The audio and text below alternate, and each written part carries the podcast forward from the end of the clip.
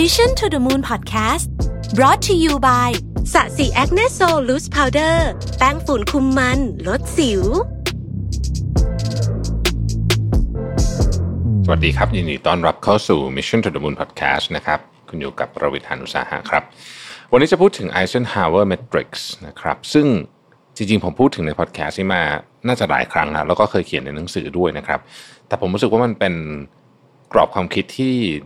ดีมากๆเลยนะแล้วมันใช้ในการบริหารจัดการช่วงเวลาที่ต้อง work from home แบบนี้ได้ดีนะครับช่วงเวลาที่ work from home แบบนี้เนี่ยหลายคนมีปัญหาเรื่องการบริหารจัดการเวลาเนาะไม่รู้เหมือนกันว่าทั้งวันทำอะไร แต่ว่าตอนเย็นเนี่ยรู้สึกยุ่งอะรู้สึกยุ่งทั้งวันเลยเหนื่อยไม่ไม่มีเวลาทำอะไรเลยนะครับ แล้วก็จัดการตัวเองไม่ได้นะครับ งานดูเหมือนจะสำคัญไปหมดเลยนะ ไม่รู้ทำอะไรก่อนดี แต่ว่าหมดวันด้วยความรู้สึกที่ว่าเหนื่อยมากยุ่งมาก แต่เหมือนจะไม่ค่อยได้มักผลอะไรสักเท่าไหร่ ถ้าคุณกำลังเจอปัญหาเหล่านี้เนี่ยเรามาลองทำความรู้จักกับ Eisenhower Matrix กันอีกสักครั้งหนึ่งนะครับ ตัวช่วยที่ไม่ทำให้ชีวิตคุณเนี่ยมีแต่งานไฟลนก้นตลอด Eisenhower Matrix เนี่ยจริง ๆ ตั้งชื่อมาตามนายพลท่านหนึ่ง อดีตประธานาธิบดีสหรัฐนะ The White Eisenhower เป็นผู้บัญชาการนะของกองกำลังพันธมิตรสัมพันธมิตรในสงครามโลกครั้งที่สองนะครับในยุโรปนะฮะแล้วก็เป็นคนที่นำเหล่าทหารบุกปฏิบัติการ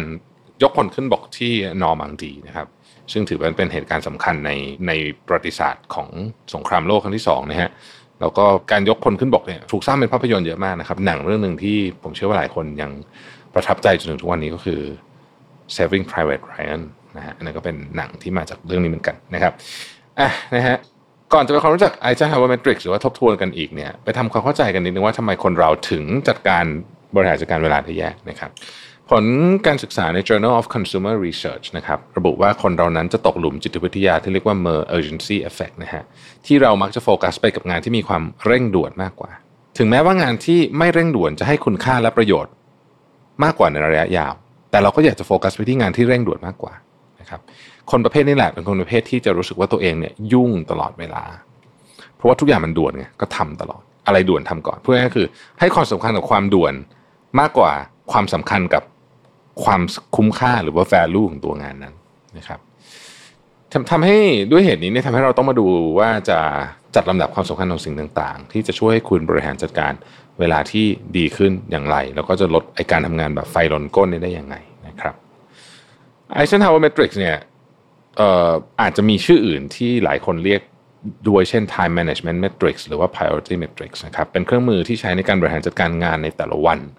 ทำให้เรารู้ว่างานแบบไหนที่ควรทำก่อน จริงๆ ไม่ใช่เฉพาะงานนะครับ ทุกเรื่องในชีวิตเลยใช้หลักการได้หมดเลย งานแบบไหนหรือเรื่องไหนควรจะจัดสรรเวลามาทำหรืองานไหนมันควรจะเอาไว้ก่อนเดี๋ยวก่อนเดี๋ยวค่อยทำนะฮะ โดยเราจะแบ่งงานหรือว่าเรื่องราวต่างๆเนี่ยออกเป็นสี่อันด้วยกันนะครับ ซ้ายบนสุดหรือว่าคอร์ดแรนข้างบนสุดเนี่ย ซ้ายมือบนสุดเนี่ยนะฮะ เรียกว่า Q1 แล้วกันนะครับ ช่องนี้เนี่ย เอ่อคืองานที่เร่งด่วนและสำคัญนะครับ งานประเภทนี้เนี่ยมีทั้งความเร่งด่วนและมีความสำคัญ มีความต้องการที่จะต้องลงมือให้เราทำเร็วที่สุด เพราะถ้าไม่ทำจะส่งผลกระทบอะไรบางอย่างต่อสมมติบทต่อบริษัทหรือตัวเราอย่างมากเลยนะครับ เราต้องทำงานประเภทนี้ทันที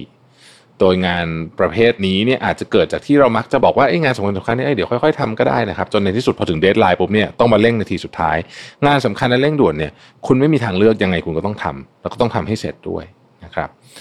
เเวลาเราไม่ยอมทำงานที่มันสำคัญ ตอนที่มันยังไม่ด่วนนะฮะ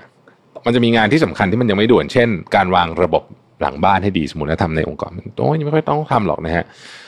เพราะมันยังไม่ด่วนไงแต่การวางระบบนี่สำคัญมากใช่ไหม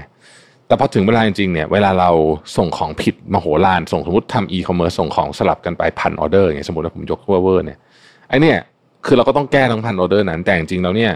ระบบเนี้ยที่เราไม่ได้ทำมันตอนที่มันควรจะเป็นเรื่องสำคัญแต่ยังไม่ด่วนเนี่ยมันก็เลยด่วนนะฮะเราก็เลยไม่มีทางเลือกถึงแม้ว่าคุณเป็นคนที่ไม่ได้ชอบผัดวันประกันพรุ่งนะงานประเภทนี้ก็สามารถเกิดขึ้นได้อยู่ดีนะครับ ถึงแม้ว่าคุณจะทำงานสำคัญอยู่ตลอดเวลานะครับ แต่มันจะน้อย นะคือบางทีลูกค้ามาขอก่อนหรือหัวหน้ามาขอหรืออะไรต่างๆ เนี่ยมันจะน้อย มันจะน้อยกว่าคนที่ไม่ได้มีการวางแผนการทำงานเลยนะฮะอันนี้มันจะเยอะเนาะอย่างไรก็ตามเนี่ยงานกลุ่มนี้เนี่ยเอ่อคนที่บริหารจัดการเวลาดีๆ จะพยายามหลีกเลี่ยง คือจะพยายามทำให้มันเกิดน้อยที่สุด เพราะงานกลุ่มนี้นี่แหละจะทำให้เครียดและเบิร์นเอาได้มากที่สุดนะครับ เพราะฉะนั้น Q1 นะฮะเป็นงานที่ พยายามทำให้เกิดน้อยที่สุด เพราะยังไงเกิดขึ้นเมื่อไหร่ปุ๊บเนี่ยคุณต้องทำแน่นอนนะครับ แล้วมันก็จะด่วนด้วย ถ้าถ้าเปรียบกับผมชอบเปรียบกับเรื่องร่างกายแล้วกันร่างกายของเราเนี่ยงานที่ด่วนและสำคัญ เช่นสมมติไปหาหมอแล้วหมอบอกว่าเนี่ยคุณแบบเฮ้ยแบบอาการหนักมากแล้วต้องแบบแอดมิดเข้าโรงพยาบาลอะไรเงี้ยอันนี้คืองานที่ด่วนและสำคัญคือยังไงคุณก็ต้องเข้าโรงพยาบาลคุณทำอะไรไม่ได้ไม่มีทางเลือก แต่งานที่ไม่ด่วนแต่สำคัญเนี่ยเช่นการดูแลตัวเองพวกเนี้ยอันนี้มันไม่ด่วนนะฮะมันไม่เคยด่วนนอนเยอะนอนให้พอออกกำลังกายกินอาหารให้ดี พวกนี้ไม่เคยด่วน แต่มันสำคัญ เรากำลังพูดถึงช่องที่ 2 ก็คือ Q2 นะครับงานที่ไม่เร่งด่วนแต่สำคัญ งานที่ไม่เร่งด่วนแต่สำคัญ มักเป็นงานประเภทที่อาจจะไม่มี deadline หรือว่าวันที่ต้องส่งแบบตายตัวนะครับหรือว่าถ้ามีก็คือนานมากๆ แต่สำคัญตรงที่ว่ามันจะช่วยให้เราบรรลุเป้าหมายระยะยาวที่เราตั้งใจไว้ได้นะครับงานประเภทนี้จึงเป็นงานที่เราจำต้องหาเวลามาจัดเวลาและวางแผนว่าจะทำเมื่อไร เพราะว่างานใน Q2 ที่เรียกว่างานที่ไม่ด่วนและสำคัญเนี่ย ไม่ได้โฟกัสไปที่ปัญหากับความเร่งด่วนเหมือนใน Q1 แต่โฟกัสที่โอกาสที่ทำให้ตัวเรา หรือว่าองค์กรเราเติบโต หรือใครก็แล้วแต่นี่นะครับ อาจจะเป็นการวางแผนระยะยาวการ networking การพัฒนาองค์กร การอ่านหนังสือ การออกกำลังกายนะฮะการนั่งสมาธิการเล่นโยคะนะครับ ใช้เวลากับสุนัขของคุณอะไรคือพวกนี้มันจะอยู่ในกลุ่มนี้หมดเลยนะฮะงานกลุ่มนี้เนี่ยมันจะเปราะบางมากพูดง่ายๆคือมันถูกแทรกได้ง่ายมาก มันจะมีงานแทรกเข้ามาเยอะมาก แต่จำไว้ว่าสิ่งที่ คนจำนวนมากที่เขาทำรีเสิร์ชเกี่ยวกับเรื่องการจัดการเวลาเนี่ยบอกตรงกันก็คือว่า คนที่มีความสุขและประสบความสำเร็จในชีวิตเนี่ยใช้เวลาประมาณ 90%ของตัวเองอะอยู่ในช่องนี้ครับทำงานที่ไม่ด่วนแต่สำคัญนะครับงานที่ไม่ด่วนแต่สำคัญ ถ้าคุณไม่ทำมันจะกลายเป็นงานด่วนที่สำคัญเสมอนะครับ อันที่ 3 งานที่เร่งด่วนแต่ไม่สำคัญนะฮะงานที่เร่งด่วนแต่ไม่สำคัญส่วนมากเนี่ยนะฮะคืองานที่ยุ่งยุ่งแต่ไม่ค่อยก่อให้เกิดคุณค่าอะไร ไม่ได้ต้องการทักษะอะไรจากเราพิเศษนะฮะที่เราบอกว่า emergency effect เนี่ยนะครับมันเกิดขึ้นในช่องนี้แหละมากที่สุดนะครับ Q3 นี่แหละนะฮะจริงๆ งานอันนี้เนี่ยสามารถเอาซอสแทนก็ได้ หรือให้คนอื่นทำก็ได้นะครับ หรือบางทีอาจจะไม่ต้องทำเลยก็ได้นะฮะหรือว่าลดให้มากที่สุดเอ่อหรือในกรณีหนึ่งคือมีคนขอให้เราทำงานด่วน แต่มันดันเป็นงานที่ไม่สำคัญ อันนี้เราก็อาจจะขอเจรจาขอเลื่อนเวลาไปก็ได้นะครับ ช่องเนี้ย เป็นช่องที่คนส่วนใหญ่แล้วกันนะมักใช้เวลาทำงานมาอยู่ช่องนี้ ซึ่งมันไม่เกิดคุณค่าอะไร มันเกิดคุณค่าน้อยมากนะครับ เพราะฉะนั้นงานเร่งด่วนแต่ไม่สำคัญเนี่ยพยายามทำให้น้อย งานที่ไม่เร่งด่วนและไม่สำคัญอยู่ที่ Q4 นะฮะไม่ด่วนด้วยไม่สำคัญด้วยงานประเภทนี้ควรจะลดเอาไว้ให้มากที่สุด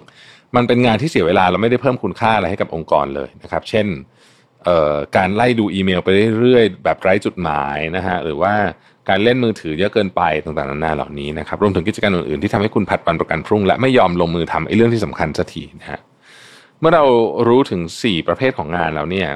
ก็ถึงเวลาแล้วที่เราทุกคนต้องมาดูงานและกิจกรรมของตัวเองในมือพิจารณาว่างานหรือกิจกรรมใดควรอยู่ประเภทใดนะครับอะไรคุณอยู่ช่องหนึ่งอะไรคุณอยู่ช่องสองอะไรคุณอยู่ช่องสามอะไรคุณอยู่ช่องสี่